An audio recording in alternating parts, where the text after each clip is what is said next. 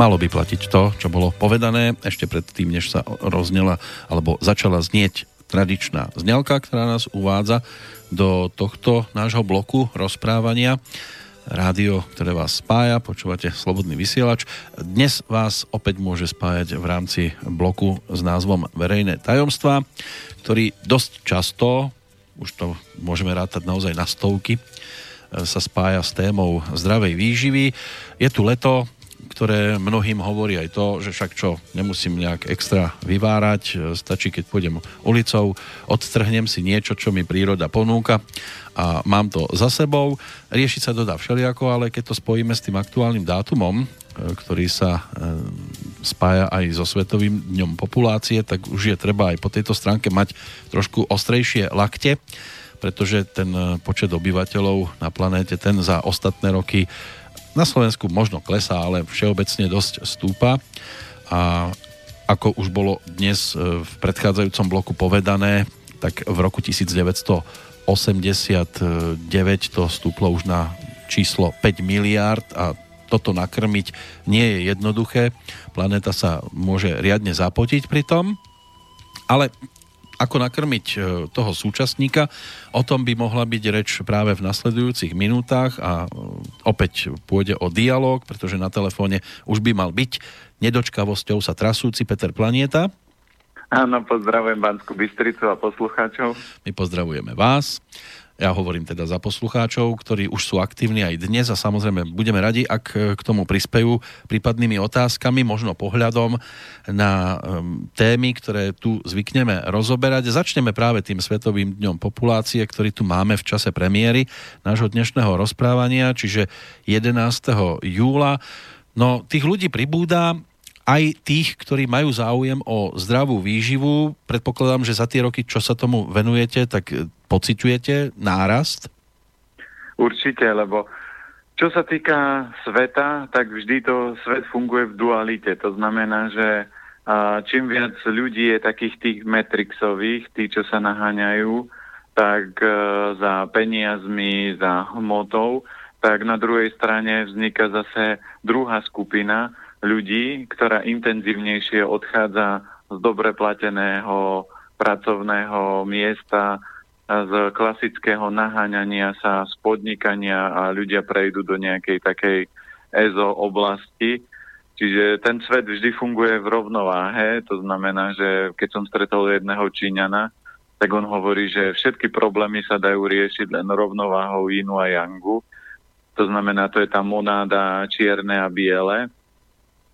A na tomto celom funguje svet, takže svet sa nikdy nedostane do pozície toho, že by toho Yangu bolo veľmi veľa, lebo ak sa dostane do tej úrovne, že by v úvodzovkách toho Matrixu bolo veľmi veľa, lebo ten Matrix je taký dravý, lebo keď stretnete niekoho, kto je úplne v Matrixe, zarobil som veľa peňazí a teraz som bol na takej dovolenke a teraz som kúpil takú jachtu a teraz mám toto, že ten človek je taký a ten duchovný na čo sú mi peniaze, treba si sadnúť, meditovať, usmievať sa. A keď sa tí dvaja z tých extrémnych protipolov stretnú, tak ten jeden povie, no ten je úplne zažratý, ten nevidí ani pred vlastné oči a ten, ten Matrixový si povie, no ten je strašne uletený, veď umrel by som, keby som ho mal doma, veď ten je sa roz, roz, rozlieva. Ale to sú tie dva extrémy a buď sa to podarí dorovnať, že nebudú také veľké extrémy, alebo keď bude chcieť jeden protipol obrovský narast a ten Metrixový má väčšiu tendenciu narastať, no tak príroda kýchne, preriedi, zaplaví, po prípade potrasie a hneď sa ľudstvo preriedi. No a to, čo ste hovorili aj o populácii, tak v určite populáciu zvyšujú miesta, krajiny, kde nie sú také moderné, kde nemajú o 8 elektriku, kde je tma, takže čo oni v noci budú robiť? No tak budú sa zohrievať a keď je tam zima, no tak sa musia viac pritúliť k sebe, ale v takýchto krajinách ako uh, žijeme aj my na Slovensku, tak vidíte, že ľudia v podstate chodia sa domov vyspať, väčšina ľudí chodí domov spať, lebo od rána do večera sú v robote. A ja sa vždy tých ľudí pýtam, a na čo je vám vlastný byt, keď sa tam chodíte len vyspať? To by ste mohli mať hociakú ubytovňu alebo postel presťahovať do roboty a rovno by ste tam mali spať, veď keď ste tam od rána do večera. A toto si veľa ľudí neuvedomuje. A najviac sa vždy zabávam na tom, ako tí ľudia, ktorí sú od rána do večera v robote, tak sa potom na víkend narvú do obchodných centier a tam kupujú, alebo do IKEA a tam kupujú blbosti do bytov, v ktorých proste ani nežijú. Kupujú hrnce, v ktorých ani nevaria, možno v sobotu jeden, jedno jedlo alebo v nedelu. Takže ako je to taká zvláštnosť toho Matrixu, že ako sa ľudia naháňajú a akým smerom ten metrik sa snaží ťahať, ale zase zároveň je zvláštne, že potom na tej druhej strane, čím ten metrix má byť taký intenzívnejší, tak aj ten duchovný svet narastá, že stretnete ľudí, ktorí sú strašne uletení. A to zdravie je v tom strede, to znamená úloha každého človeka by mala byť dostať sa do toho stredu, že chápem aj ten Matrix, ale žijem aj v tom duchovne, to znamená, zameditujem si, pocvičím nejaké energetické cvičenia, aby som bol vitálnejší, silnejší. To ono to je také zvláštne, že mnohí e, vedia, že podliehajú stresu, vedia, že niektoré veci sú také nie príliš ideálne a že sa do toho ani nechcú nejak extra zapájať.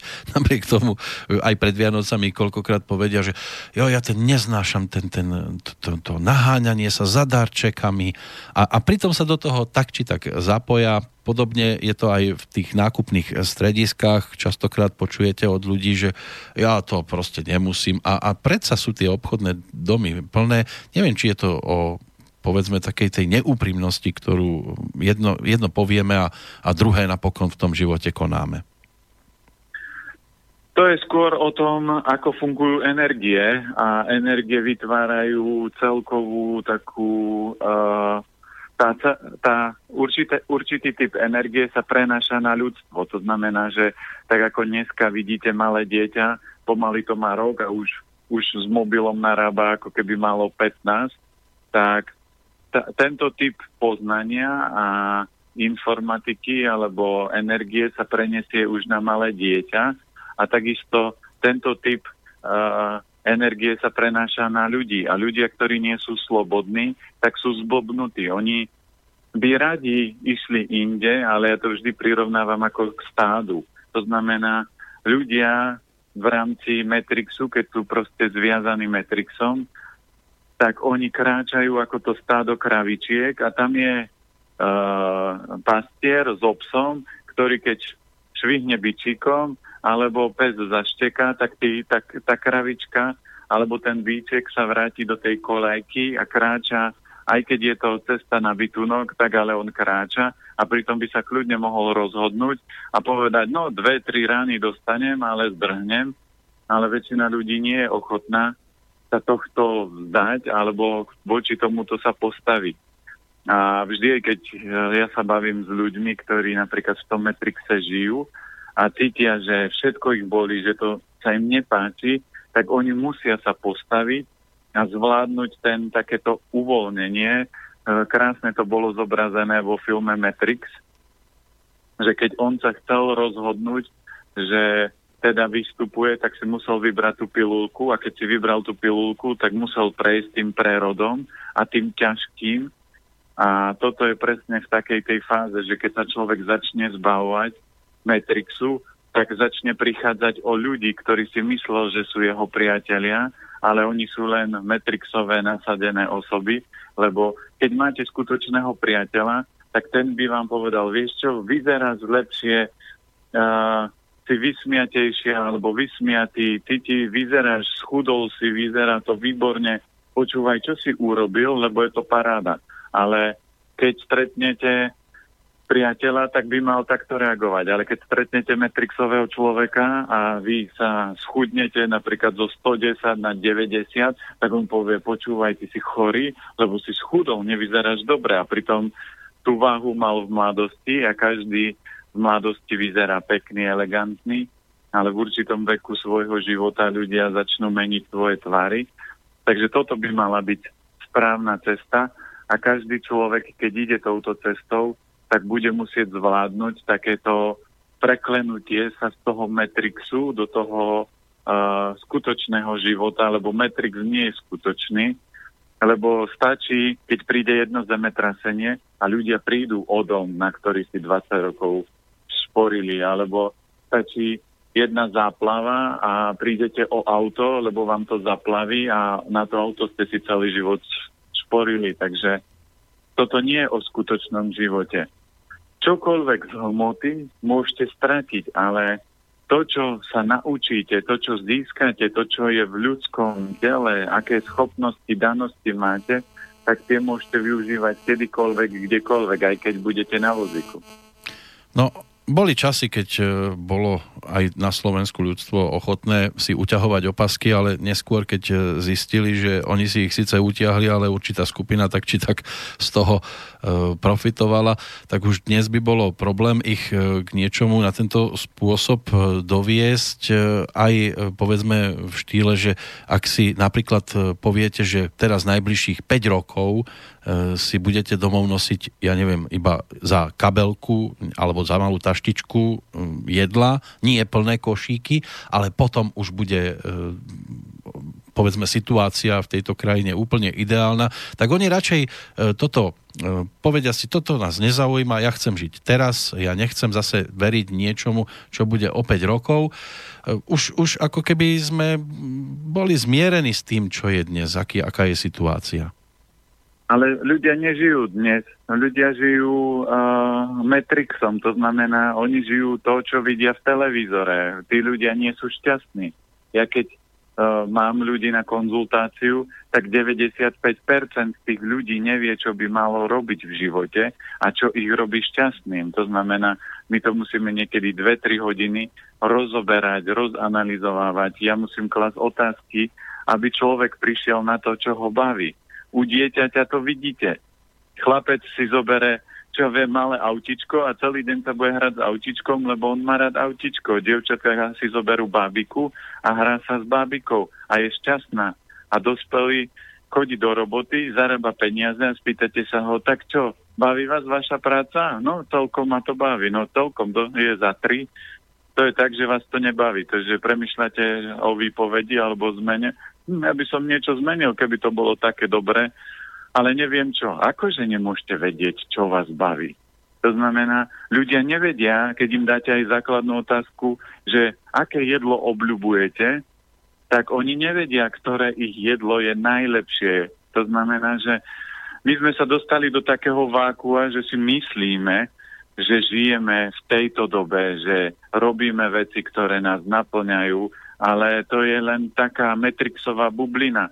Keď si človek sadne a skúste, aj poslucháči si skúste sadnúť a povedať si, moje tri najobľúbenejšie jedlá, uh, tri činnosti, ktoré, najvie, na, ktoré ma robia najšťastnejším, ktoré ma naplňajú, bavia. A keď si to napíšete, tak zistíte, kedy som to jedlo naposledy mal. Aha, neviem. Kedy som túto činnosť robil naposledy? Hm, tak pred mesiacom alebo dvomi, tak ako je možné, že ľudia povedia, že treba žiť tu a teraz a byť šťastný, keď činnosť, ktorú máte najradšej, vôbec nerobíte. Alebo jedlo, ktoré máte rád, ho nejete. Takže takto funguje jednoduchá analýza, že viete vyhodnotiť, že aký život skutočne žije človek, že či to je život a radosti a te, toho skutočného života, alebo je to život nejakej minulosti, budúcnosti alebo nejakej predstavy, že mám predstavu, ako by to mohlo byť, ale v reále to v skutočnosti nie je. Čiže mám predstavu, že na tie sviatky ja sa naháňať nebudem, ale v skutočnosti sa aj tak naháňam. Čiže to je len nejaká ilúzia, v ktorej väčšina ľudí žije. A to sme iba pri téme populácia, a to ešte sa môžeme vrátiť aj k Svetovému dňu alergií, ktorý pripadol v tomto roku na nedelu 8. júla. Tie alergie mnohí riešia, je to problém. Bol tu deň, kde hlavnou myšlienkou bolo zvýšenie informovanosti, vzdelávania širokej verejnosti o alergiách s cieľom podporiť aj prevenciu, znižovaním alergénov, zabezpečiť požadovanú aj zdravotnú starostlivosť a účinnú liečbu. Neviem, všimli ste si niekde nejakú takú kampaň čo sa týka alergií, alebo je to len takto pekne napísané na papieri? No to je taká tá metrixová bublina, že všade sa hovorí a mňa vždy fascinuje, a ako aj hovoria doktori, že za tých x rokov sa nám nepodarilo prísť, čo spôsobuje hyperaktivitu detí. Veď to vie aj hociaká babička na dôchodku, že hyperaktivitu spôsobuje u detí cukor a alergie je takisto jednoduchá vec, keď sa budeme baviť z duchovného hľadiska. Ľudia nie sú šťastní. To znamená, len sa spýtate, že na čo ste alergickí, alebo na koho ste alergickí.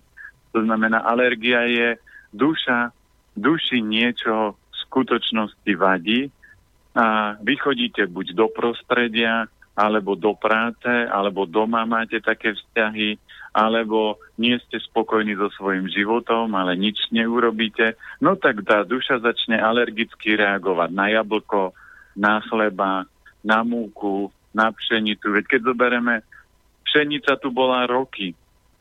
Teraz veľa ľudí aj v rámci stravovania hovoria, aké je dôležité, že tie alergie sú tu preto, lebo geneticky modifikovaná pšenica to spôsobuje a teraz má viacej lepku. A ja vrem, keby to bola pravda, tak ja som alergik, ja som mal senu nádchu a keď si dám dneska obyčajné pečivo a keby som si ho dal, tak vôbec nedostanem uh, alergickú reakciu, lebo tam tých alergenov je viac, ale u mňa alergia nefunguje, lebo ja som proste zmenil e, životný štýl prestal som jesť cukor, mlieko, bielu múku, čo sú najvýraznejšie alergény a odvtedy, keď by som si dal aj dneska plátok síra, tak zajtra nebudem smrkať a nebudem kýchať a nebudem mať alergickú reakciu, lebo to telo je silné.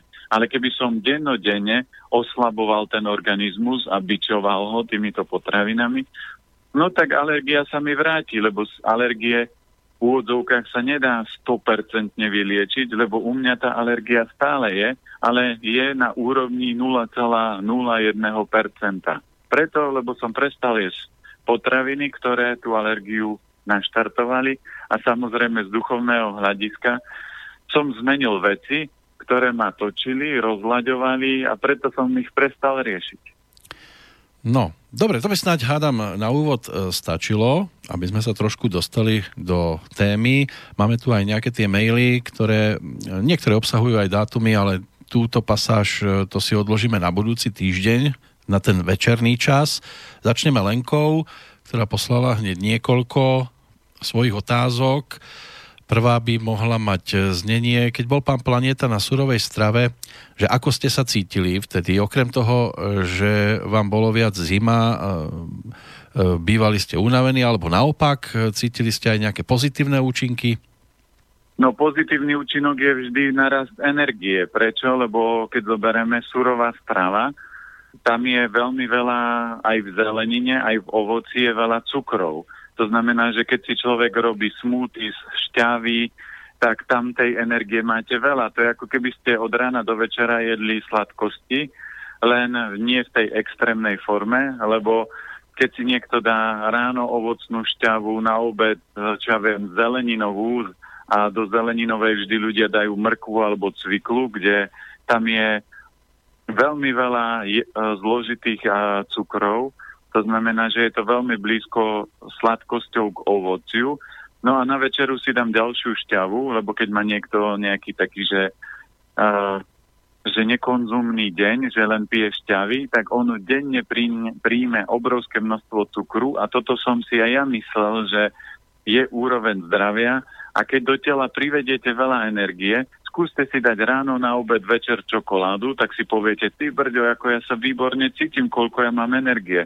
Alebo ste zjedli veľa cukru a ten cukor, ale keď nebeháte napríklad pri súrovej strave ultramaratóny, to znamená, nestačí si zabehnúť 10 kilometrov, ale mali by ste minimálne jeden maratón denne odbehnúť, aby ste transformovali tú energiu a telo ju premenilo na niečo pozitívne tak tá energia časom vám začne vytvárať problémy a hlavne ovocné cukry obchádzajú slinivku a v pečení sa ukladajú a pečen to mení na tuky a telo, keď nevie čo s tým tukom, tak to uklada niekde.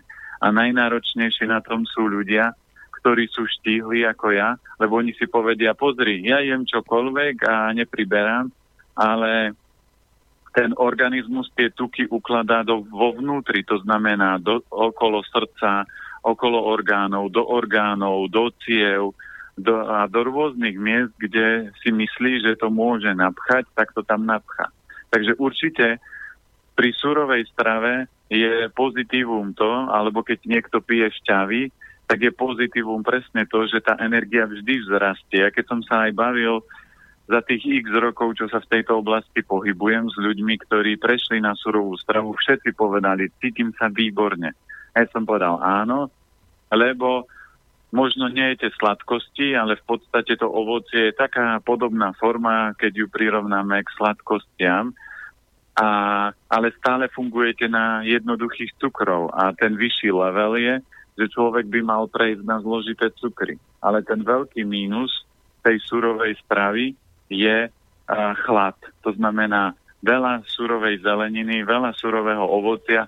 Dokonca ja som si aj pohánku robil tak, lebo tá živá strava vtedy to nebolo rau stravovanie, ale vtedy to bolo živá strava, tak som si namočil pohánku večer a ráno som ju jedol, len som si do toho nastruhal mrkvičku, čiže nič som nevaril. Ja som sa cítil výborne, ale časom dneska v Bratislave je zamračené, tak by som chodil vo svetri a na obliekaný a ruky, nohy by som mal studené. A toto je prejav, že v tom tele energia a teplo je nedostatočné a preto neprekrvuje končatiny. Preto uh, surová strava je úplne dokonalý nástroj pre ľudí, a, ktorí jedli veľa jangovej stravy, to znamená meso, chleba, syry. A, a takto ja napríklad budem liečiť ľudí v inštitúte, že keď mi príde človek, ktorý je mesový, klobáskový, tak mu nasadím surovú stravu a ja ho vyliečím veľmi rýchlo týmto spôsobom.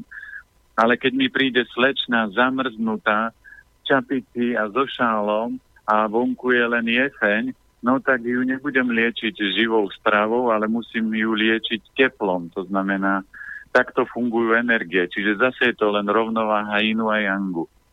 No, chlap, ktorý bol, ano, pardon, no. chlap, ktorý bol mesový a má v tele veľa yangu, tak ten yang zastavím a pridám yin, aby sa ten ozdravný proces udial. Žena, ktorá je studená, to znamená má veľa chladu v tele, tak zastavím ten chlad, čiže surové ovocie, surová zelenina, zeleninu dám naparenú, varené polievky a tým, pridá, tým pádom pridám yang a tá rovnováha inu a yangu sa e, dorovná. Keď hovoríte o tom chlade, mne tak toto pripomína, si tak človek vybaví bezdomovcov, ktorí aj v lete chodia v kabátoch koľkokrát alebo vo svetroch, ich vidíme ležať na lavičkách. Zrejme oni žijú práve na tej surovej strave, čiže idú a utrhnú si niečo priamo zo stromu alebo niekde zo záhradky a tým pádom majú viacej zimy a chladu v tele. To si nemyslím, že by až tak to bolo. Uh, oni skôr uh, vymetajú kontajnery a pozerajú tam, čo by zjedli, lebo som zatiaľ ešte nevidel bezdomovca trhať niekde uh, jablka od cesty, toho sa on nenaje. To znamená, aj tí beznovovci hľadajú potraviny, ktoré prehrievajú, ale oni tým, že žijú vonku, tak uh, a spia v chlade, to znamená, ich nemá čo ohriať, takže to telo, jemu chýba energia, to je ako keď je žena zamrznutá, vyjde z nejakej kancelárie a vonku má auto, na ktoré celý deň svietilo slnko tak ona si tam sadne a cíti si tam príjemne. Ale chlap, ktorý celý deň robil na po, vonku, napríklad na streche, dával škrídlu a teraz by si sadol do toho auta, tak on si ani nesadne. On najskôr pootvára dvere, zapne klímu na 5 minút, aby sa to ochladilo a potom by si sadol. Takže aj tí bezdomovci, oni tým, že sú celú noc v chlade, možno spia na zemi alebo niekde, čiže od zeme ťahá chlad, Takže oni sa potrebujú vyhriať. Preto cez ten deň chodia v tých kabátoch, lebo to telo, nemá dosť na akumulovanej energie, tak preto sa to snažia doplniť týmto. Asi no, skôr takto bude. Ja, ja nerobím síce na streche, ale keď idem do auta, tiež si zvyknem dvere otvoriť. najskôr. No áno, ale prečo? Lebo vy nie ste inová kvetinka, vy nie ste, o, pán Planeta, prepačte, môžem vám skočiť do, do reči a môžem sa vás...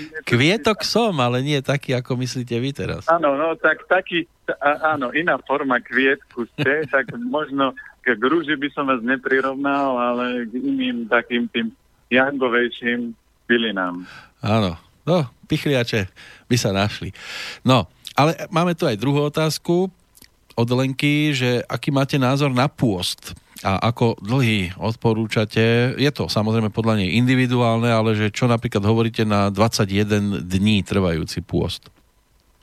No, keď chcete robiť pôst, tak platí pravidlo, že musíte mať energiu vysoko a pôsty sú vhodnejšie pre ľudí, ktorí majú nadváhu, nie pre ľudí, ktorí sú štíhlejší a nemajú dosť e, životnej energie, lebo to telo musí z nejakej zásoby fungovať a preto tí ľudia, ktorí sú slabší, tak by mali si robiť napríklad na začiatku, že urobím si jeden deň pôstu. To znamená, ale jeden deň pôstu a pôst neznamená, že pijem šťavy, lebo to nie je pôst. Vy ste len premenili uh, tuhú stravu na tekutú. Pôst by mal byť o tom, že ja viem, pijem len napríklad zelený jačmeň, alebo tam je, tam je, to je v podstate len zelenina. Ale e, záleží, aká forma pôstu, e, lebo sa robia rôzne formy a najčastejšie je to ovocnými šťavami. A také pôsty, že len na vode, no tak to už musíte byť dosť na vysokom leveli, aby ste toto zvládli. Ale keby som chcel byť takým pôstovým doručovateľom, ako dlho by bolo ideálne, aby som to, aby som to neprehnal? No vždy musíte začať uh, postupne. To znamená, ani malé dieťa, uh, keď sa narodí, nevykopne plienku a povie, mama, pozri, ako ja behám, čo ma tu balíš do perinky.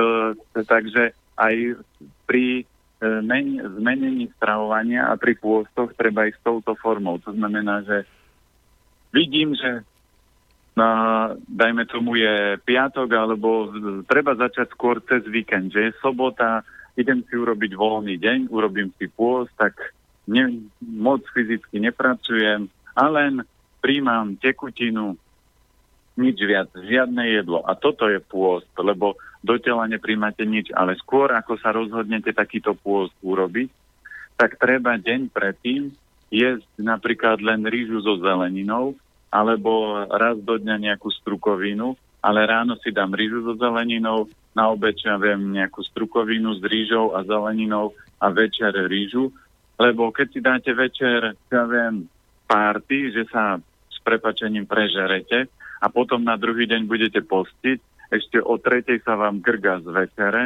predchádzajúcej, tak to nie je pôst, to ešte stále sa trávi jedlo predchádzajúce.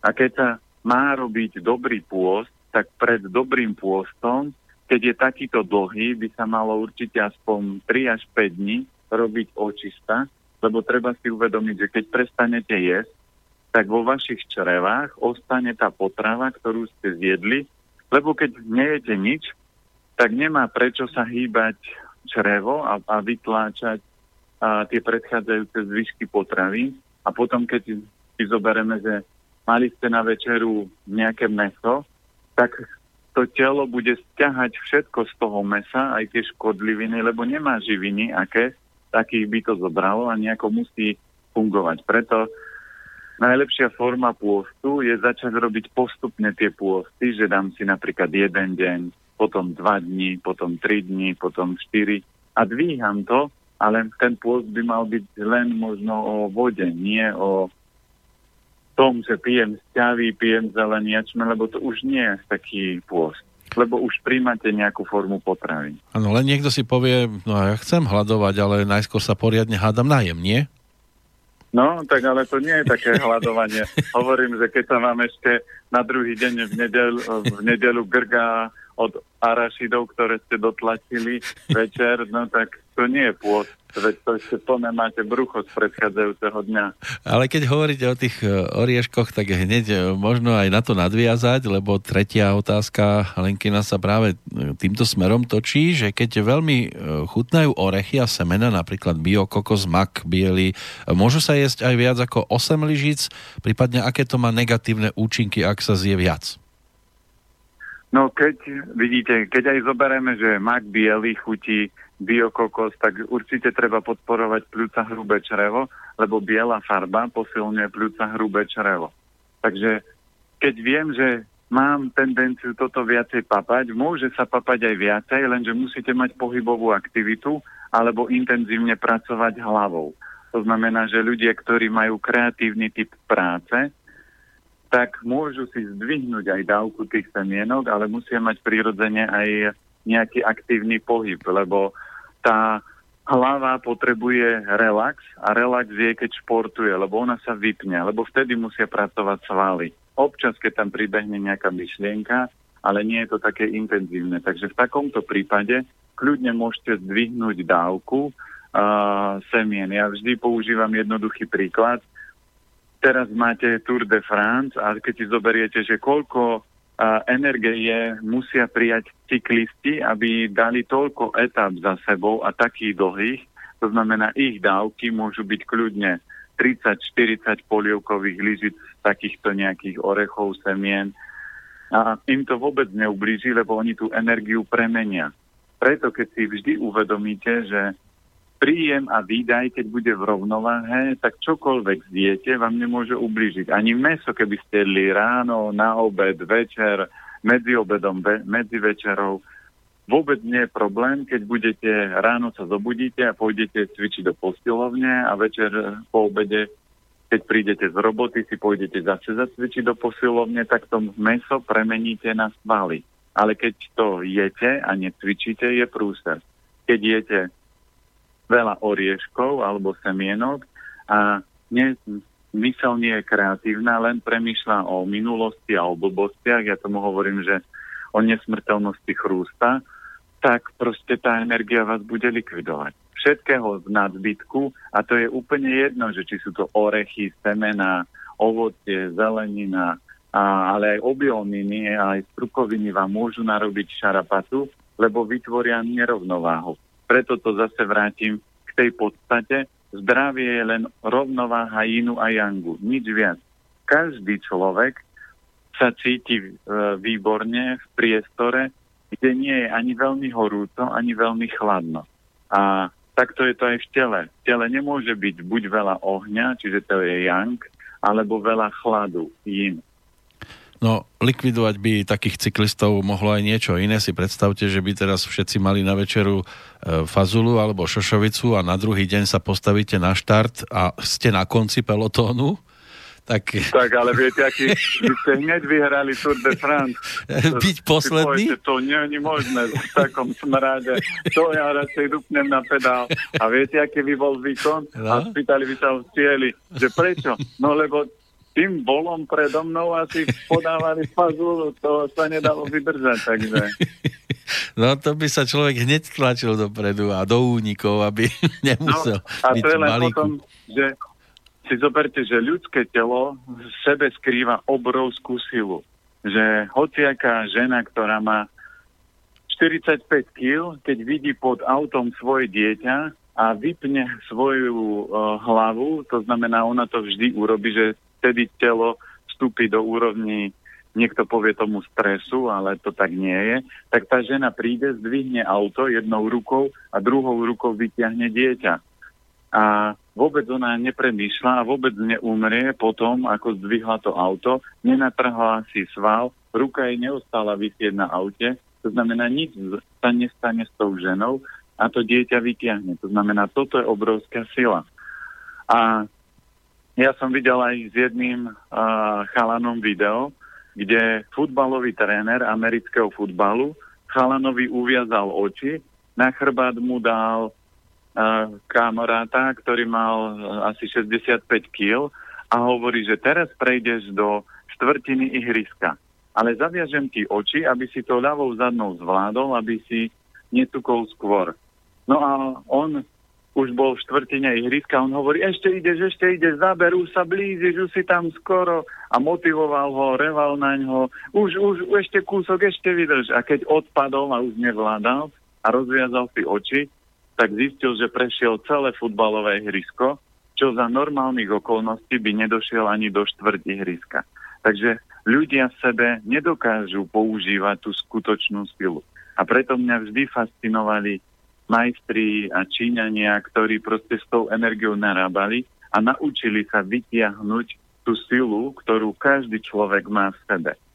A preto, keď ľudia cvičia, jedia dobre, tak oni začnú tie energie ovládať a potom samozrejme musia riešiť Metrixových kamarátov, ktorí povie, ty si nejaký moc usmiatý, ty máš moc nejako energie, prečo nie si trošku v kľude a nesadne si a nerobíš niečo a neoddychuješ a vy si poviete, a čo budem robiť?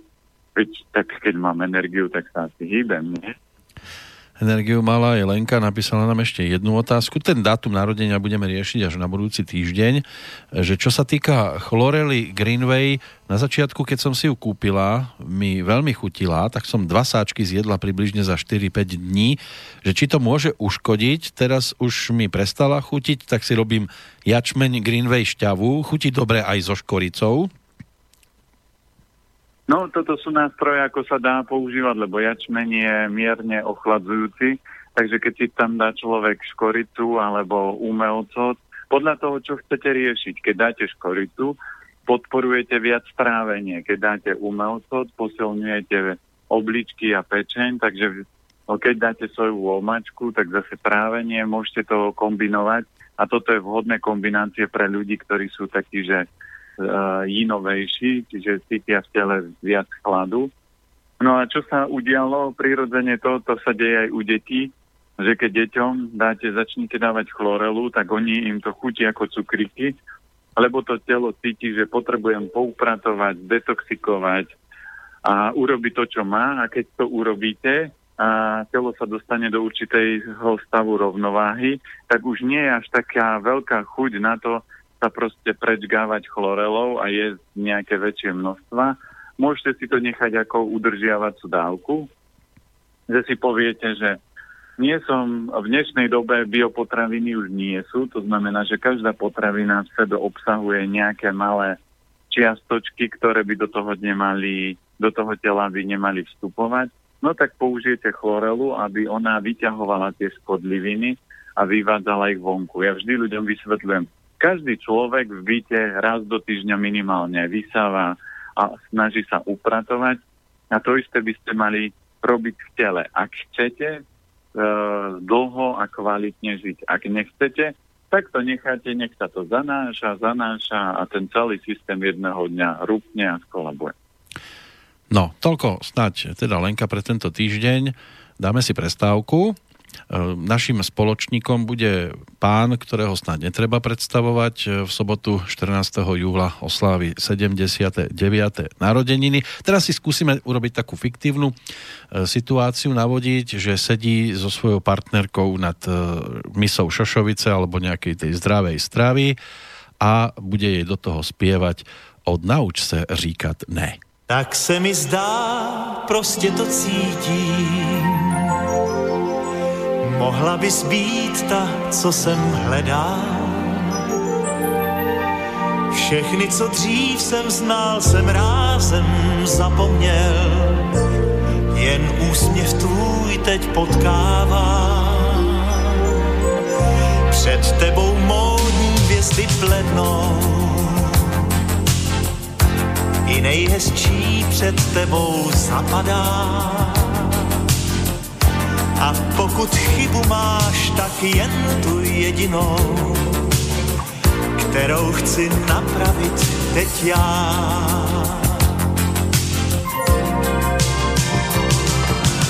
Odnauč se říkat ne, to jediné ti nesluší. Odnauč se říkat ne, mě vůbec bát se nemusíš abys byla nejlepší, stačí to jedno jediné. Jinak budu muset ohlídnout se po jiné. Abys byla nejlepší, stačí to jedno jediné. Jinak budu muset ohlídnout se po jiné. Když se známe jenom chvíli, obraz můžu kreslit z paměti. A jestli cítíš to co právě cítím já, pak to bude láska století.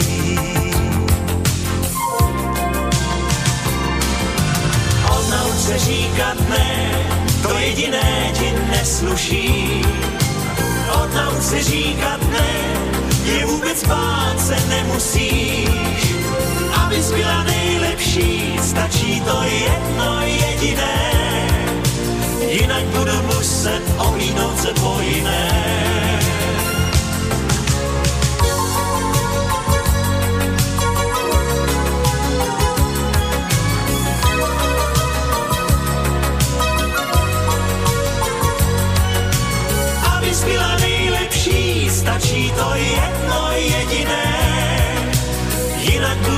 Muset ohlídnout se po jiné.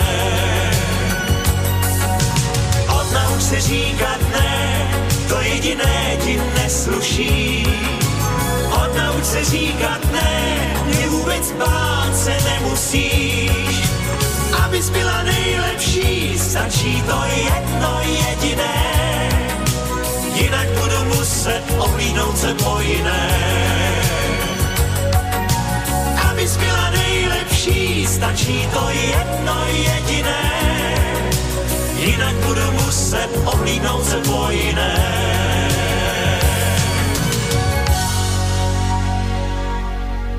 Tento hlas snáď netreba dvakrát predstavovať ani ten, ktorý máme na telefóne, tam by mal byť stále ešte Peter Planieta. Áno, počujeme sa. Super. Tak toľko. Karel Gott, aktuálny narodeninový oslávenec, aspoň v čase sobotnejšej reprízy určite. To je ten jeho narodeninový sviatok. Našim sviatkom sú aj e-maily, ktoré prichádzajú a môžu aj dnes, pokiaľ nás samozrejme monitorujete v čase premiéry ešte v stredu, toho 11. júla prišiel mail aj od Michaely. Zdravím vás do relácie, mám opäť otázky na pána Planietu. Moja cerka mala pred pár dňami hnačku, má skoro 2 roky. Zabrali na ňu sušené čučorietky. Známa mi poradila aj kuzu, že čo by ste odporúčili vy, pán Planieta, či aj tú kuzu? A, kuzu je výborné, kuzu. Kuzu, je, kuzu je škrob kuzuje koreň vinného kríka a hovorí sa, že má takú silu, že dokáže prerásť skalu. A ja už som to zažil a toto je výborná výbava pre mamičky s takýmito malými detičkami, lebo keď budete cítiť, že to dieťa je také zvláštne, že uh, ako keby na ňo išla choroba, tak treba urobiť normálne recept, keď si pozriete na elementoch zdravia, sú tam recepty a tam je aj detské kuzu alebo aj dospelácké. Čiže dá sa urobiť taký malý čajík a keď to dáte vypiť, tak to dieťa obrovsky rýchlo reštartne. Ja už som mal maminu, ktorá mi raz takto volala, že vyzerá, že dieťa bude chore. Ja vrem, máte doma kúzu? A ona, že áno. Tak jej to spravte. Ona to urobila, za 10 minút mi ho volá a vraví, že neverili by ste tomu, že toto by som ani neve, neverila tomu, že to je úplne iné dieťa, že čo sa stalo? A Kuzu má presne tú obrovskú silu, že keď ho použijete v tom momente, keď vidíte, že na vás ide choroba, alebo dá sa ešte v druhej forme používať, lebo Kuzu je takisto veľmi silné pri takýchto nejakých hnačkovitých problémoch, Takže to sú dve úrovne, ktoré sú veľmi silné a dajú sa použiť. A ja som to zažil aj keď prišla raz ku mne kamarátka a ona bola taká, že vrem, ty počúvaj čo, teba prešiel párny válec a ona vraví, vieš čo, neviem, ale vyzerá to, že asi zajtra si ľahnem do postele a budem ležať. Vrem, vieš čo, idem ti urobiť čaj. Tak som prišiel do kuchyne, urobil som kuzu čaj, dal som jej, ho je to také zvláštne, ja vrem, áno, ale uvidíš, čo to s tebou urobí. A ona za pol hodinu cvak a vraví, že toto nie je možné, že to není možné, že by tento nápoj mohol so mnou toto urobiť. Ja vrem, to neurobil ten nápoj, to urobil kuzu v kombinácii s umebožkou a tým, že to človek pozná, tak to viete takto v živote využiť na to, aby to zafungovalo. A keď by to ona nepoužila, tak uh, na druhý deň by ochorela a ležala by možno s teplotou, s chrípkou. Čiže kúzu vždy, keď prechladnete, prefúka vás, premrzli ste, cítite sa nejaký taký zvláštny a každý pozná ten stav, keď na ňo lezie choroba, tak v takomto prípade použite kuzu. Keď to urobíte, tak na druhý deň budete v poriadku, keď to neurobíte, do troch dní ležíte v posteli. Aj s, možno s nejakou kúzou.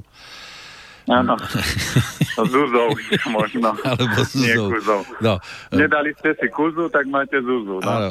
Ešte je tu druhá otázka z tejto strany, že čo by ste odporúčili na odpuchnutie členka a miesta pod členkovou kosťou na chodidle, napríklad e, či, či to môže byť čaj z Petržlenu, ako teda sa Michaela dočítala, že by to mohlo byť fajn a ešte dodáva, že je zaujímavé, že ten opuch má iba na pravom chodidle a po týždni, keď jedla viac slaných jedál.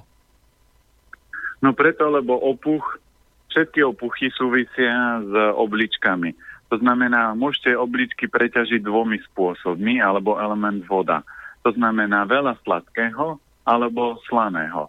Lebo sol preťažuje takisto obličky, takže jedno z toho vzniklo, to znamená, bolo tam viac slaných jedál, takže sa oslabili obličky a to, to, to, tá časť tela je nachylná na slabosť, no tak tam vznikol opuch.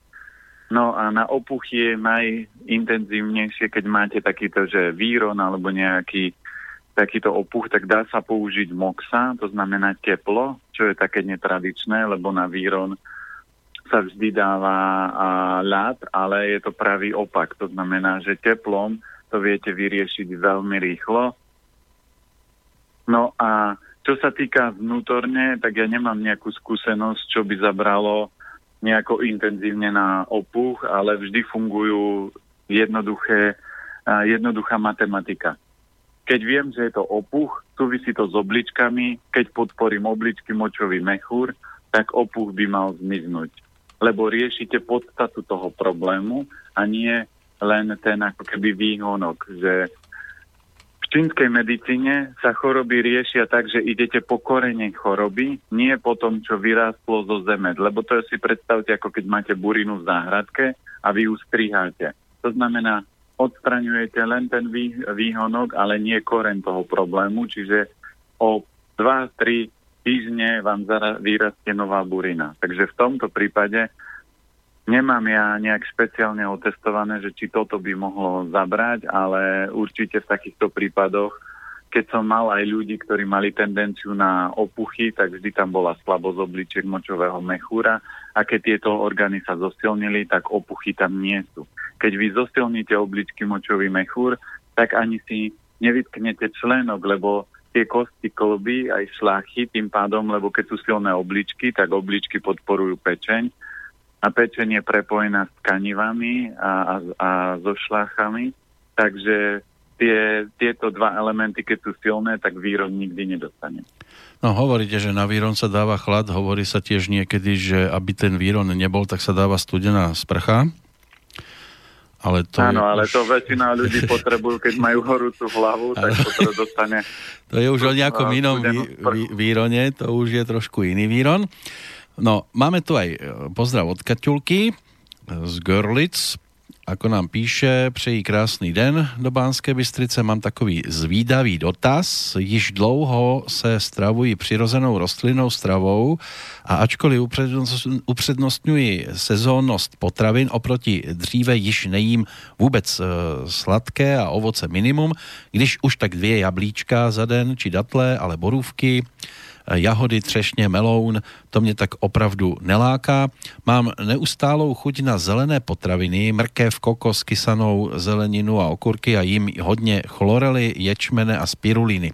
Mohu tedy děkovat svým neutrálním eh, chutím eh, kvůli čistému organismu, či jaké má zkušenosti pan Planeta s chutěmi v létě. Připomínám, že jsem jingový kov a velmi mi chutná i skořice a zázvor i v tomto letním počasí. Jen poslouchám své tělo a cítím se v rovnováze a mám potřebu jíst čím dál méně a přirozeněji a energie stoupá pouhým dechem a příjmem slunečního svitu. Momentálně vás poslouchám u kvašené mrkvičky s kokosovou moukou, čia semínkem, s kořicí a pár datlemi, což i na doporučení pana Planety završím chlorelou a mladým ječmenem. Tím bych i ráda poděkovala za toto doporučení z relací, jelikož po sladkém jídle se tím krásně zakonzervují zoubky a dásně. No, je to super, ale toto je taká, že základná škola zdravia, lebo ak sa dostávate do štádia, že preferujete nejakú chuť, to znamená, že a tam je viac zelených potravín a viac kyslej chute, takže ten, v tom or, ten organizmus hovorí, že treba posilniť element drevo, to znamená pečenia žočník. A keď je tam rovnováha, tak nepríde protipol, to znamená, že škorica a zázvor sú prehrievajúce a v lete na zázvor by ste vôbec nemali mať chuť. Ak je tam chuť na zázvor, tak viete, že v tom jedálničku je ešte viacej inú.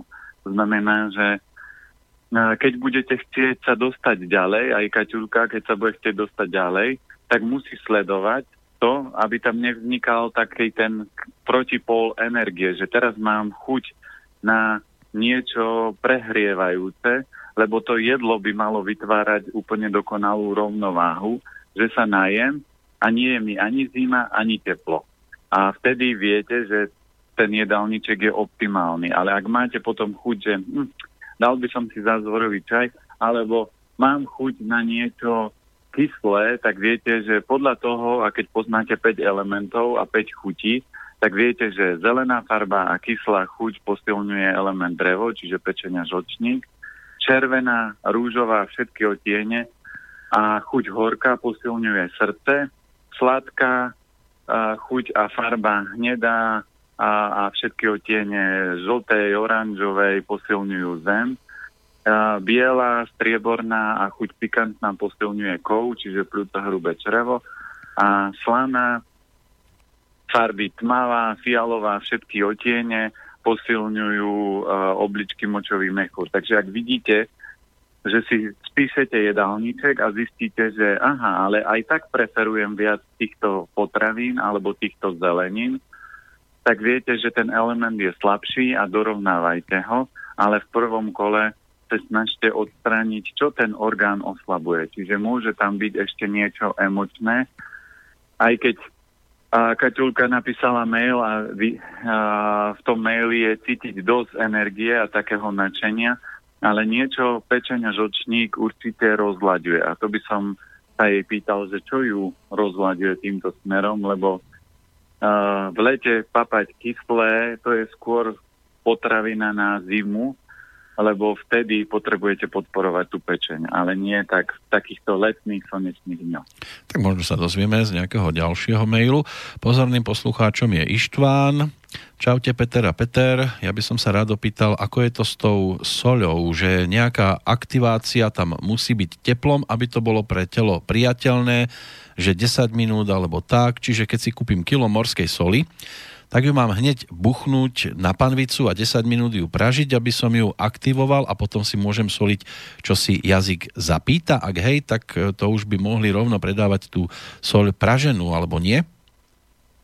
Uh, mohli a nemohli. Uh, tá aktivácia musí prebehnúť, ale uh, musíte si uvedomiť, že v akom stave ste.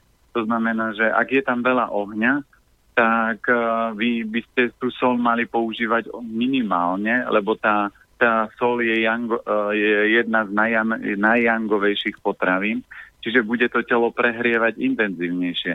Čím viac budete soliť, tým väčšie teplo vám bude, lebo môžete sol kľudne prirovnať k mesu. Ona má tak silnú energiu jangu, ako podobne meso.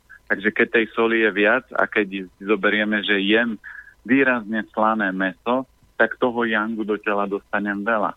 Takže optimálna aktivácia tej soli je, že ju pridávam do jedla, do polievok, do omáčok. A keď by ste ju nechali, že 10 minút prážiť na pánvici, tak sa budete dvíhať jej yang. A potom, keď solíte, tak tej soli nedáte nikdy optimálne, vždy je veľa. Lebo tá sol, keď je v nejakej polievke, tak ona sa rozpustí a prirodzene to tou slanou chuťou obohatiť celý ten objem, kdežto na tom chlebe, na tej paradajke je len na malých miestach a vy keď zahryznete, že náhodou do miesta, kde ste málo posolili, tak to posolíte viac, ale už tej soli potom je ďaleko viacej, ako tie obličky potrebujú a už to bude vyčerpávať ten organizmus. Ešte jedna téma sol, respektíve jedna pasáž z tohto e-mailu, ktorá sa okolo soli točí. Potom e, ešte boli nejaké yin yangy a že nejaká čierna soľ a podobne, kde v tomto rebríčku je krmná soľ, čo sa dáva oblizovať lesnej zvery. Je táto soľ tiež vhodná pre človeka alebo nie a či tej lesnej zvery to ako si nevadí nepražené?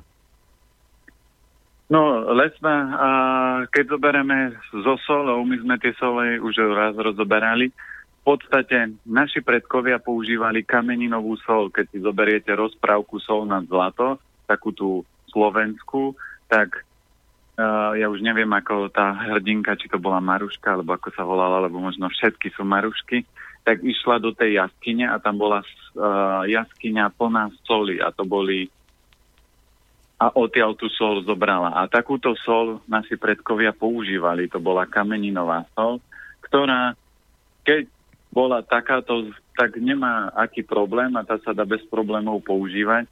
A tie zvieratá prirodzene tú sol oblizujú, keď im niečo chýba, ale ja som nevidel niekde, že to zviera by bežne behalo a teraz chodilo a lízalo dennodenne tú sol.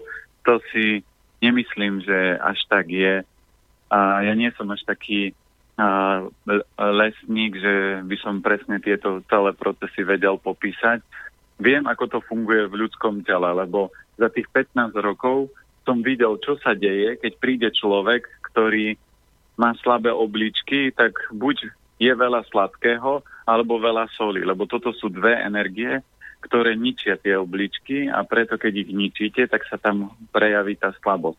Zatiaľ som nestretol človeka, ktorý mal slabé obličky a tieto dve energie by nepoužíval výrazne. Výrazne znamená, že je to dennodenne v jedálničku. To, že občas si posolím chlebík, to vám vôbec neoslabí obličky. Alebo že raz do týždňa si dám koláčik, to vám takisto neoslabí obličky. Ale to, čo je dennodenne, to oslabí. Takže keď si zoberieme energetiku tej soli, tak z nášho prostredia úplne najlepšie je kameninová sol. Vy ju kľudne môžete prirovnať k himalajskej, lebo to je himalajská sol je z hôr a my máme kameninovú, čiže energeticky by bola na jednej úrovni. Neviem, prečo sa toľko plieska o himalajskej soli a že aká je výborná a dôležitá a nevyužíva sa sol z našich regiónov. Neviem, ja nevidím až do takýchto hlbok, ale energeticky tieto dve soli sú na rovnakej úrovni. Potom ešte je špeciálna sol, to je čierna, ona keď ju ovoniate, vonia ako keď ste chodili a pili tú takú vajcovú vodu. Ona je výborná, keď ste napríklad vegán a chcete uh, vytvoriť si také niečo ako chuť vajíčka v jedle, takže keď posolíte strukovinu alebo čokoľvek tou čiernou solou, tak proste dostanete špecifickú chuť aj vôňu patrične k tomu. Takže tá je takisto v tej úrovni Yangu.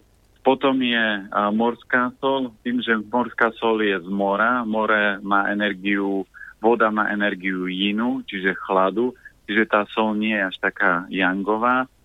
No a potom máte tie chemické soli, čo sa bežne v obchode predávajú, ako jodidované a bielené, takže tie majú nemajú taký extrém toho yangu, ale sú proste chemické, čiže nezaťažia vám možno až tak obličky ale vám odpáľujú ďalšie orgány, hlavne pečen trpí tou chemiou. Keď som hovoril, že Ištván je pozorný poslucháč, tak ešte záverečná pasáž z tohto e-mailu. Chcel sa vyjadriť aj k tej nešťastnej Anete, ako píše, čo ho furt vyrýva, lebo aj keď možno nerád, ale musím sa jej zastať, lebo budem citovať z relácie a som zvedavý na reakciu. Je tam môj citát e, v znení. Neviem, mne sa tak zdá, že tí, ktorí idú darovať krv, tak tam aspoň niečo dobré v tom človeku aj bude. A vaša reakcia bola, no to ani si tak nemyslím, keď zoberieme, vždy je to o egu človeka. To znamená, že keď niekto daruje krv, tak nie je to o tom, že idem pomôcť, ale pozrite, ja pomáham. Mali by ste si ma vážiť, že ja pomáham, že to nie je o tom, že idem to robiť len tak. No a ako Ištván dodáva, s tým by určite súhlasil len málo kto, napriek tomu pán Planeta niečo také vypustí. No, dobre, však proti Gustovi žiadny dišputo. No, ale toto je pravda a za týmto si budem stať. Odsledujte kohokoľvek, kto čokoľvek robí, že či to robí uh, len tak a či to bude robiť dlhodobo len tak. To znamená, že keď odpozorujete, lebo ja som sa na túto tému rozprával s kamarátom, ktorý je jasno zrivý, a ja som mal jednu známu, ktorú som si myslel, že ona sa rozdáva pre ľudí a robí všetko pre nich. A, a vysvetlil som, my sme prišli na návštevu a ona donesie vám takýto čajek, takúto kávu, takúto. A on hovorí, že ale sledoval si, ona tým, že pomáha druhým, tak si vytvára z sebe radosť. To znamená, že ona keby sa mala posadiť a len tak sedieť, tak nie je šťastná, nie je spokojná. Ona musí robiť veci pre druhých, aby bola v pohode. A za týmto si budem stať a keď mi privediete človeka, ktorý povie, že ja toto robím nezišne, tak keď ho budete pozorovať, zistíte, že to nerobí nezišne, že aj tá mama, keď jej deti, keby ona dennodenne varila, tak si zoberte, že po desiatich rokoch povie a dosť, vy mi ani nepoďakujete a ona čaká na to, že si to ľudia všimnú, že jej za to poďakujú, čiže čaká naspäť nejakú energiu. Čiže keď už robím niečo nezišne, ako keď niekto ide niečo urobiť, tak povie, toto dávam, ale vždy očakáva niečo. Alebo ľudia, ktorí poznajú vesmírne zákony, tak si povedia, že robím dobro a to dobro sa mi prirodzene vytváram lepšiu energiu na Zemi, ale on aj tak v rámci duše vie, že to dobro sa mu prirodzene vráti. Aj tí, čo robia zlo, tak vedia, že sa im prirodzene vráti. Toto sú vesmírne zákony, ktoré sa nedajú obísť a mne, keď chodia na konzultáciu ľudia, ktorí majú zem v tabulke, tak to sú presné ľudia, ktorí pomáhajú, zachraňujú a riešia, aj keď idú na, proti sebe, ale vždy, keď sa spýtate, a prečo to robíte? A viete si predstaviť, že by ste to nerobili? No nie, a prečo by ste to nerobili? No lebo ja by som nebol šťastný, keby som to nemohol robiť. No vidíte, tak zase to robíte len kvôli sebe. A toto nie je len z mojej hlavy, toto mám od kamaráta, ktorý je jasnozrivý a, a on mi x vecí potvrdil. A fakt, keď to odsledujete, keby uh, ľudia robili veci ako vo vesmíre nič nie je, keď to ako keby uzavriem jednoducho, vo vesmíre nič nie je len tak. Všetko je príčina, dôsledok. Všetko, čo robíme, aj keď varíme obed, aj keď upratujeme, máme za tým nejaký zámer a niečo z toho očakávame. Takže keď upracujem, mám dobrý pocit, že som v čistom, peknom prostredí. Ale nie je to len tak, že upracujem lebo, lebo.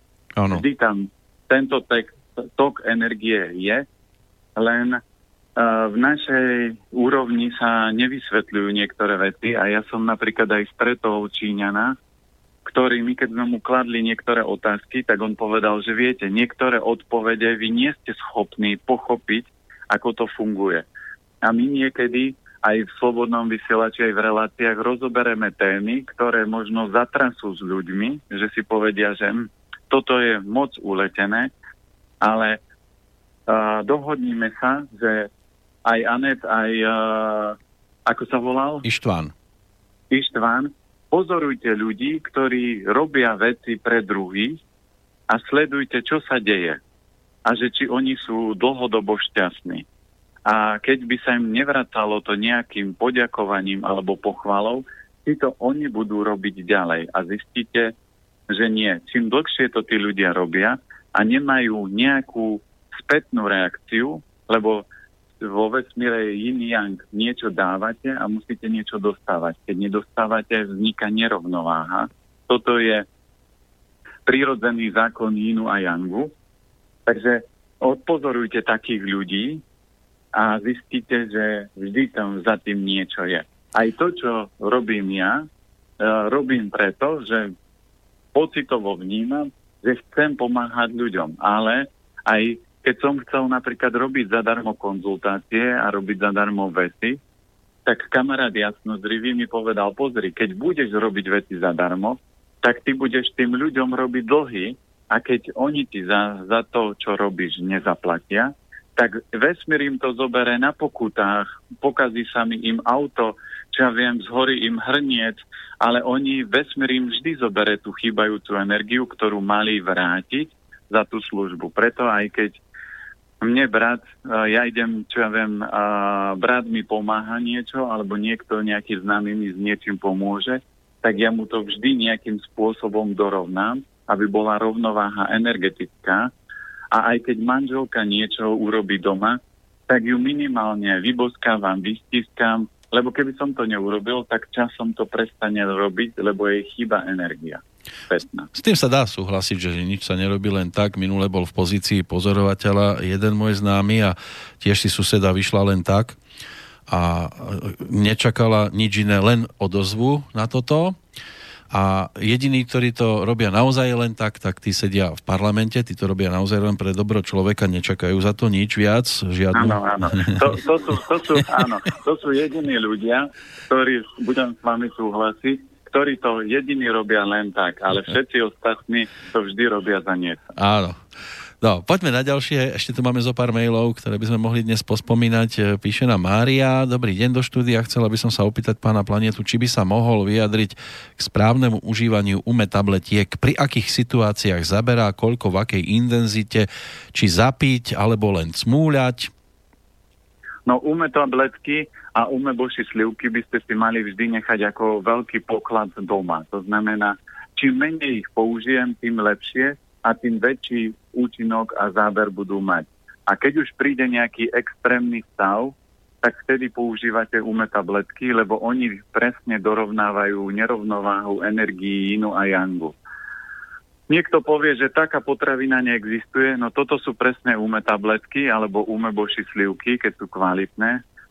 Tak e, ja už som to zažil niekoľkokrát, že prišiel za mnou klient a mal zápchu, tak som povedal, že nasypte si trikrát do dňa do dlane ume tabletky, to znamená, že tam na tých ume tabletkách je taká malá dierka a vy keď hrknete, tak vám vysype sa dve a keď budete cítiť, že to je málo, tak hrknete ešte raz a buď vám vypadnú ešte dve alebo tri, tak to je optimálna dávka. Keď to je malé dieťa, ja viem, 3-4 roky, tak môžete dávať jednu guličku. My sme toto cere vždy dávali ako liečik, keď ju napríklad bolelo brúško alebo cítila v aute, jej väčšinou bývalo nevoľno, tak sme povedali, pozri, toto je čarovná gulička, toto si dáš a ona si už potom vždy pýtala, že čarovnú guličku. A on, najlepšia forma je cmúľať. Keď niekomu vadí tá chuť, tak to zapiete a ume tabletky toto urobia. Samozrejme na druhú stranu, keď má niekto zápchu, tak môžete presne to isté urobiť. Dáte si trikrát do dňa ume tabletky, dávku 3, 5 tých guličiek, možno keď sa vám vysype 7, tak dáte 7. A to je pre vás optimálna dávka, dáte si to trikrát do dňa a oni vám dorovnajú tú nerovnováhu, tú stiahnutú stolicu uvoľňa. Čiže toto je potravina, ktorú keď takýmto spôsobom budete používať, tak zistíte, že fakt hnačka je úroveň inu zápcha je úroveň Yangu a ume tabletky zaberú aj na jeden a na, aj na druhý problém. Čiže preto sú oni takí, tak veľmi silné a tak veľmi účinné, ale nemali by ste ich používať len tak, ako jedna klientka povedala, že vy by ste mali naučiť ľudí, ako robiť, keď viem študentskú pečať alebo nejakú čokoládku, ako to dorovnať. A ja poviem áno a potom to budete zajedať ume tabletkami alebo niečím a potom telo si povie, chce ma takto prechcať, ľudovo povedané, no tak tomu nedovolím a prestane akceptovať akékoľvek lieky, tabletky, byliny, všetko a normálne ich odstrihne. A ja už som zažil ľudí, ktorí si mysleli, že čo ja viem, ume tabletky ich zachránia, alebo zelený jačmen ich zachráni, alebo toto ich zachráni, alebo takáto pilulka od doktora ich zachráni. Ľudské telo, a my sa stále bavíme v úrovni niekedy materská škôlka, niekedy základná škola fungovania tela. Ani ja sám ešte všetky tie súvislosti v rámci ľudského tela nepoznám, ale už som videl také veci a videl som, čo všetko boli ľudia ochotní urobiť. Jedli aj MMSky a čokoľvek a telo si povedalo nie. Teraz buď sa zmeníš, urobíš nápravu, takú, akú máš, alebo zomrieš. A tí ľudia zomreli lebo neboli ochotní proste urobiť tú zmenu, ktorá bola adekvátna. Boli ochotní do seba tlačiť len nejaké doplnky alebo niečo, lebo si mysleli, že toto im zabere. V určitom momente telo odmietne čokoľvek, keď neurobíte tú podstatnú zmenu. Tak ako manželka, keď cíti, že sa o ňu nestaráte, že jej nevenujete pozornosť, že ju neobjímate, neboskávate, že toto všetko sa stráca, ona švihne a buchne utierkou po stole a povie koniec a nerobím. A neukecate si ju už tak ľahko potom. Tak, odíde aj od suseda. Áno. Pavol má otázku, respektíve mm, želanie dozvedieť sa niečo na tú tému, ktorú rozpísal. Ako postupovať ďalej, ak má niekto z Greenway chlorely zápchu a čím to môže byť, že je tomu tak? Je prosím chlorela jinová? Chlorela je inová, len chlorela má tendenciu čistiť. Čiže to, čo uh, sa deje u ľudí, ktorí majú tendenciu na zápchu, tak by mali prečisťovať to črevo. To znamená, mali by mať v strave viacej zelenej zeleniny a takej tej jemnejšej so silnou vlákninou. Mali by mať viacej obilnín, ako je rýža, ráž, jačmeň, nahy, špalda, aby sa to hrubé črevo prečistilo a s chlorelou tak decentne, lebo chlorela má schopnosť naťahovať škodliviny, toxíny z tela, z celého, takže potom, keď sa dostane do hrubého čreva a tam je to zanesené, tak má tendenciu to upchať, preto treba postupne. Čiže v takých prípadoch ľudia, ktorí mávajú zápchy, tak treba decentne s chlorelou, že začnem jedna tabletka ráno a možno iba jedna denne. A možno o tri dní alebo opäť si dám dve a postupne to dvíham, ale malo by určite predchádzať rýža naturál, zelenina, špalda, raž, aby sa to hrubé črevo prečistilo a potom chlorela to nebude upchávať. Jaro má iný problém. Na nose sa mi robia viditeľné červené žilky, pritom alkohol nepijem možno 3 deci vína za rok. Čo to môže spôsobovať a čo s tým robiť? No, je srdiečko a takisto cievný systém, keď sa ukazujú žilky, sú uh, súvisiace s ohňom, čiže srdce, tenké črevo. Takže v tomto prípade by som sa ho pýtal, že čo to srdiečko rozlaďuje. To znamená, či má prácu, ktorá ho baví alebo uh, nebaví, či má dobrý vzťah, to znamená partnerský, či funguje alebo nefunguje, alebo či nie je extrémne preťažený, že to srdiečko chce oddychnúť. Čiže tam tých príčin môže byť viacero, ale takto by som sa sám seba spýtal, že čo tam je v nerovnováhe, lebo nos je vždy srdiečko a tam bude niečo ne, v nerovnováhe. Alebo ešte je jedna z vecí a to je, koľko pohybu dynamického mám, lebo srdce je sval a ten, aby bol v pohode a šťastný, jeho až tak moc veľa potravín nevyživí, on musí číslo jedna mať na prvom mieste dostatok pohybu, aby to srdce dobre fungovalo. A toto u veľa ľudí nie je. Lenka by sa chcela spýtať, že kde sa dá kúpiť kuzu, či je to ako čajová bylinka? Kuzu je škrob, takže aj veľa vecí, o ktorých rozprávame, tak keď nebudete vedieť nájsť, tak si kliknite www.planetanatur.sk to je obchod, ktorý máme a tam sa dá. My aj keď máme obchod, tak sa snažíme separovať tie veci, tie najlepšie, ktoré sú aby uh, tí ľudia mali k tomu dosah, lebo aj keď robím kurz varenia, tak oni vždy sa spýtajú, že napríklad ume tabletky ja som nikde inde nevidel. A ja poznám ume tabletky, takže my ich predávame na Slovensku najviac. A druhý, kto ich predáva najviac, je sestra v Tvrdošine, kde Tvrdošin je mesto, ktoré má 10 tisíc obyvateľov, ale sestra presne vie, ako ume tabletky fungujú takže ich predávajú viac ako napríklad možno v Brne, lebo tí ľudia, keď nevedia, aký poklad majú, tak oni povedia, no viete, toto je taká malá krabička, na Slovensku to stojí 7 eur, a tí ľudia, hm, to asi drahé, a neviete ako, no neviem. Ale keď viete a poznáte silu umebošiek, umetabletiek, tak proste viete ich využívať. Keď bola kríza s, s morskými riasami, tak všade my sme vo všetkých obchodoch to mali vypredané a potom prídeme do jedného obchodu s kamošom a pozeráme, že pozri, oni tu majú riasy, tak sme im vykúpili riasy, lebo už neboli dlho a pani, no u mňa sa to moc nepredáva, no lebo neviete, aký poklad máte v obchode. Janka nám poslala tiež mail. Prajem pekný deň. Chcem sa spýtať, mám syndrom suchého oka. Každé ráno kvapkám si stane, či je, či je niečo aj prírodné, čo by zabralo na túto chorobu. E, to by bola prvá vec, ktorú by sme mohli z tohto mailu vytiahnuť. Oči sú pečeň a keď je tam sucho, to znamená, že v tom tele je nedostatok vody alebo je veľmi veľa suchých potravín alebo prehrievajúcich potravín. To znamená, sucho v tele môže vytvoriť chleba, meso, veľa soli alebo veľa pálivej pikantnej chuti, lebo to zdvihne oheň a oheň vysuší. Takže číslo jedna by som riešil e, to, že e, z duchovnej úrovne, čo preťažuje pečeň, alebo čo tie oči nechcú vidieť. Preto tam je sucho, preto sa aj častejšie potom možno klipka. To všetko je záležitosť toho, že čo tie oči dráždi. A do klasický doktor zobere, no tak budeme kvapkať kvapky. Lenže kvapky nezaberú na to, čo tým tej dušičke vadí. Tá druhá nemoc to sú krčové žily a metličky na nohách. Ako to aspoň trocha zmierniť, lebo niektoré dni ju to aj bolí. No krčové žily sú o stagnácii, to znamená, že keď bude dosť pohybu a zase sme pri srdiečku a tievach, srdce a tievy potrebujú dynamický pohyb. To znamená, sadnem na stacionárny bicykel alebo na klasický bicykel a bicyklujem každý deň aspoň 10-15 minút, aby som rozpohyboval tú krv, posilnil srdce.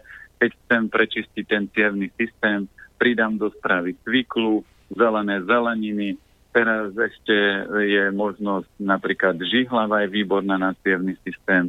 Takže toto všetko sa dá použiť na to, aby ten cievný systém sa zosilnil a cievy fungovali. Určite pri krčových žilách vždy je problém to, že tam je viac aj inovej stravy, lebo ja som zatiaľ nestretol čum, človeka mesového, ktorý by mal problém s krčovými žilami. Prečo?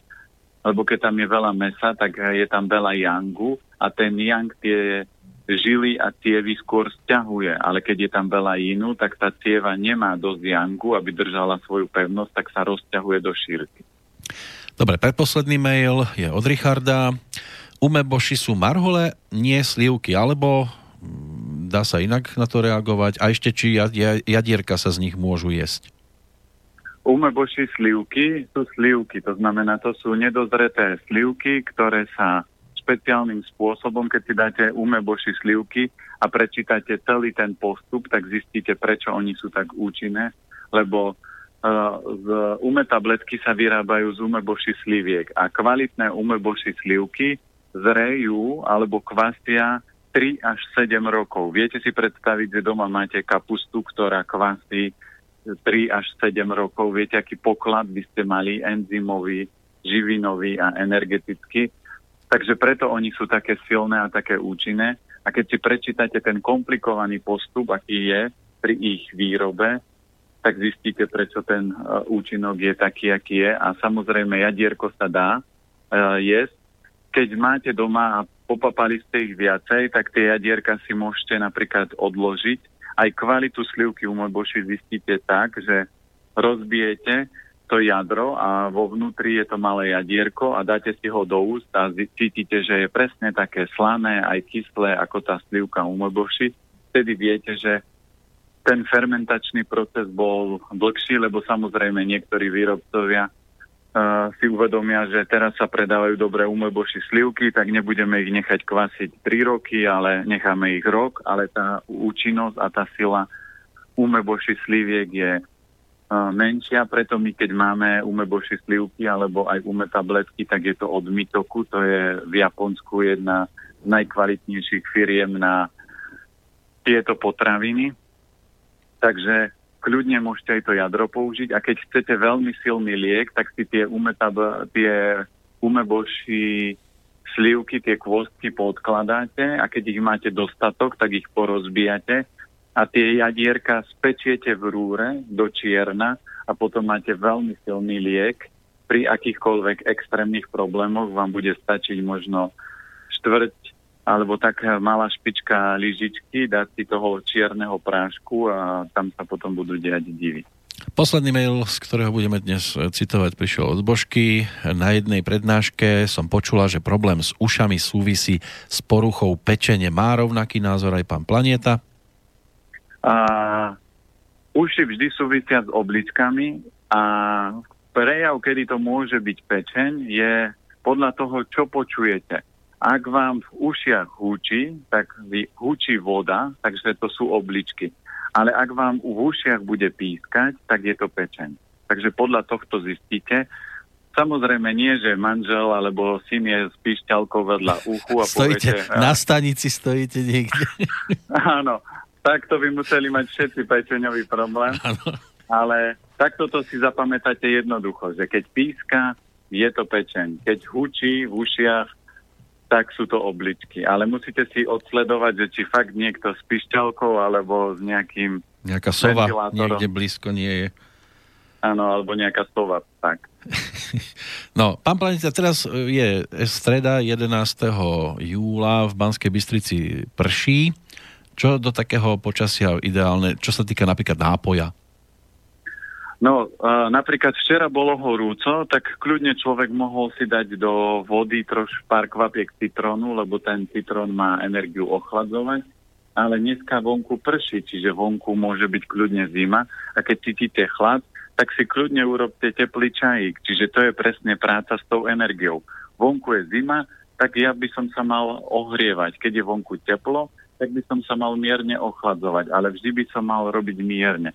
Tak ako v aute je klimatizácia a všetci, ktorí vedia, ako funguje klíma, že klímu by sme mali používať tak 3, maximálne 5 stupňov rozdiel, ako je teplota vonku a vtedy to telo nebude likvidovať. Ale keď používam extrém, tak extrém vytvorí nový extrém. To znamená, väčšinou ľudia z tej klímy ochorú, získajú nejaký zdravotný problém a takisto je to s akýmkoľvek extrémom. Ak si teraz vyžmykate 4 citróny do pohára a ste zamrznutí, lebo teraz robím nejakú očistu a vonku je zima, no tak proste budete vytvárať viac zdravotných problémov a očista v tomto kole nie je dôležitá.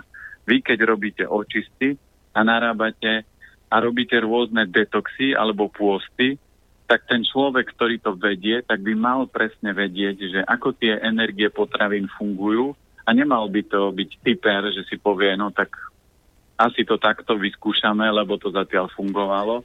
Nie. My aj keď robievame očistné pobyty, a keď sme na pobytoch napríklad robili aj šantpraxalánu, čo je očista hrubého čreva, tak niektorí klienti mali problém, ale keď sme to robili niekoľkokrát, ani raz sa nám nestalo, že by to nejaký klient ne, nedal. A pritom tam boli rôzne ľudia, ktorí mali aj tendenciu na zápchu a u všetkých sme to pohli, lebo sme použili rôzne metódy. A toto si treba uvedomiť. Všetci, ale všetci na tomto svete sme jedineční. Na nikoho na Zemi neexistuje rovnaký kľúč, aby opravil jeho zdravotné problémy, aj keď týmto my môžete mať úplne identické ako vaša sestra alebo kamarátka, ale oprava mechanizmu bude úplne rôzna, alebo minimálne na 30 alebo 50% rôzna. Takže preto každý by mal pochopiť, ako funguje, čo je pre ňoho dobré, poznávať energie a, a pozorovať seba a hlavne pozorujte ľudí, ako sa správajú. Ja toto robím 15 rokov a vždy to vidím. Včera, keď mi bola na konzultácia pani, a mala slabšie pľúca hrubé črevo, tak prišla v bielom. A ja sa už len usmievam za tých x rokov, to vždy vidím, že príde človek tých farbách, aj keď ľudia počúvajú slobodný vysielač a vedia, ale ja neviem, či im to necvakne, alebo a im to ani cvaknúť nemôže, lebo tá duša v tomto je silnejšia, že ona tú rovnováhu hľadá, lebo vie, že napríklad tú rýžu naturál na obed nedostane, tak tá osoba sa navlečie do bieleho. A toto je silnejšie ako ľudská mysel, ako tak, že si vedome povedať aj, mal som jednu klientku, ktorá prišla a povedala, ja viem, že používate farby, tak som sa inak obliekla. Aj vrem, ale kabelku máte presne vo, v tom, čo máte slabý element. A v kabelke máte peňaženku, ktorá je zase váš slabý element. A vo vlasoch máte sponku, ktorá vám k vášmu oblečeniu nejde a to je tiež váš slabý element. A nechty, ktoré máte natreté lakom, to je tiež váš slabý element. Takže ako ste ma chceli zaviesť, keď ste si nechali, pozrite, koľko dôkazov, že toto je váš slabý element. Čiže tá duša je silnejšia a preto, keď budete sami seba spoznávať a pozorovať seba a ľudí, ako sa správajú, ako chodia oblečení, ako reagujú a že tí ľudia v zelených farbách sú podráždenejší ako napríklad ľudia zemitých farbách, takže a toto si doskladáte, tak poviete, hm, pán, planeta má pravdu. To nie je, že ja mám pravdu. Takto fungujú energie a preto o nich v Slobodnom vysielači rozprávame. Aj keď niekedy sa vám to môže zdať, že je to ujeté, ale takto funguje a takto mám odsledované. Nie všetko viem úplne do detailov vysvetliť, ale za tých 15 rokov praxe uh, vidím, že to sa tak deje. Ako dobre, že som zbavený mnohých slabých elementov, kabelku nenosím, peňaženku tiež nemusím. A tu minule to ste čo na stoličke mali zavesenú, to bola koho? To bola susedy. To, to nie je A kde ste ju mali? V skrini na rotu? Lebo veď, bola, ja som ju tam nevidel. Bola na toalete, ona sa hambí. Ale no. na toalete som bol tiež a tiež tam nebola. Á, tak to my tak máme, my tu máme viacero toaliet, to by ste neverili. Aha. No. Ja. Aj tí zelení podráždení, treba si na nich dávať pozor, lebo popri cestách často stoja a potom vyťahujú aj to negatívne z tých peňaženiek, aby nás z toho zbavili, tak oni asi preto sú tam. Nie, to je rovnováha energii. To znamená, že ak ľudia nepracujú s peniazmi dobre a ne, nepoužívajú, lebo sa hovorí, že 10% príjmu, ktorý máte, to znamená, ak človek zarobí 1000 eur mesačne, tak 100 eur mesačne by mal niekomu uh, s tými 100 eurami by mal niekomu pomôcť. Nie tak, že pošlem nejakej neziskovej organizácii, aby niečo urobila a mal, toto môže tak 30% niekde. Ale on by mal zobrať zvyšné tie peniaze a urobiť on dobre. To znamená, ja viem, zoberiem bezdomovca do obchodu, dám mu, kúpim mu nákup, zaplatím, alebo babičke, ktorá je predo mnou v rade, tak poviem, milá pani, môžem vám dneska zaplatiť nákup, lebo vám chcem urobiť radosť. Čiže toto je to, čo človek robí a keď toto robíte, tak pokutu, aj keď porušujete niektoré dopravné predpisy, Samozrejme nie v extrémoch, tak tú pokutu nedostanete. Ale keď to nerobíte, tak vždy páni zelení vás, vám dorovnajú tie energie. A toto mám odsledované. Uh-huh. Už len ten obchodný dom nájsť, kde v rade za mnou budú stať takíto ľudia. Ale... Tak choďte na, stačí na, na poštu, keď chodia dôchodky a, a uvidíte to tam. Áno, a oni sa postavia aj za mňa, aby mohli vybrať niečo. No. no, v každom prípade na dnešok by to snáď aj stačilo. Informácií opäť e, obrovské množstvo. O týždeň naložíme ešte možno viac vo večernom čase. Pre dnešok, pán Planeta, ďakujeme pekne. Pozdravujeme vás do Bratislavy a ak máte ešte čo k tomu dodať, kľudne povedzte. Ja pozdravujem a Banskú Bystricu a ďakujem posluchačom za otázky. A to, čo určite, to, čo som povedal na záver, je najdôležitejšie, že mňa fascinuje pozorovať ľudí a doskladávať si a vytvárať si takú tú štatistiku a fakt, keď budete pozorovať blízkych ľudí. A teraz dáme takú jednoduchú uh, malú súťaž, alebo súťaž, dáme takú kvízovú otázku. Odpozorujte ľudí, ktorých máte takí, že sa najviac starajú o druhých, že sa snažia druhým pomáhať a že sú takí dobrosrdeční a skúste sa, prečo to robia a keď povedia, no tak, lebo taký som, to nemala by stačiť odpoveď. Hľadajte, že prečo. Robíte to šťastným, si rád, alebo takto a budete počuť na 95%, že áno, robí mi to radosť. A poprosil by som, napíšte nám, čo ste odsledovali, lebo už je tu veľa a, poslucháčov, ktorí tu mysel majú otvorenú a už sú dosť ďaleko mimo Metrixu.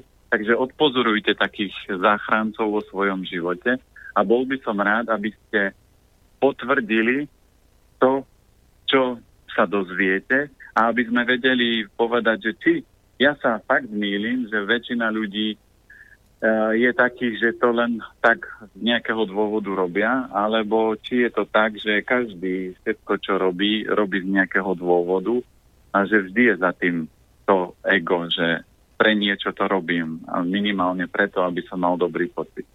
Takže to si dáme možno do budúcej relácie a verím tomu, že budú posluchači aktívni a napíšu, je to tak, alebo to nie je tak. Necháme sa prekvapiť. V každom prípade za dnešok ešte raz ďakujeme a Želáme pekný letný čas a tešíme sa o týždeň v stredu už vo večernom čase. Do počutia. Do počutia. Toľko Peter Planeta z Banskej Bystrice. Zdraví aj Peter Kršiak.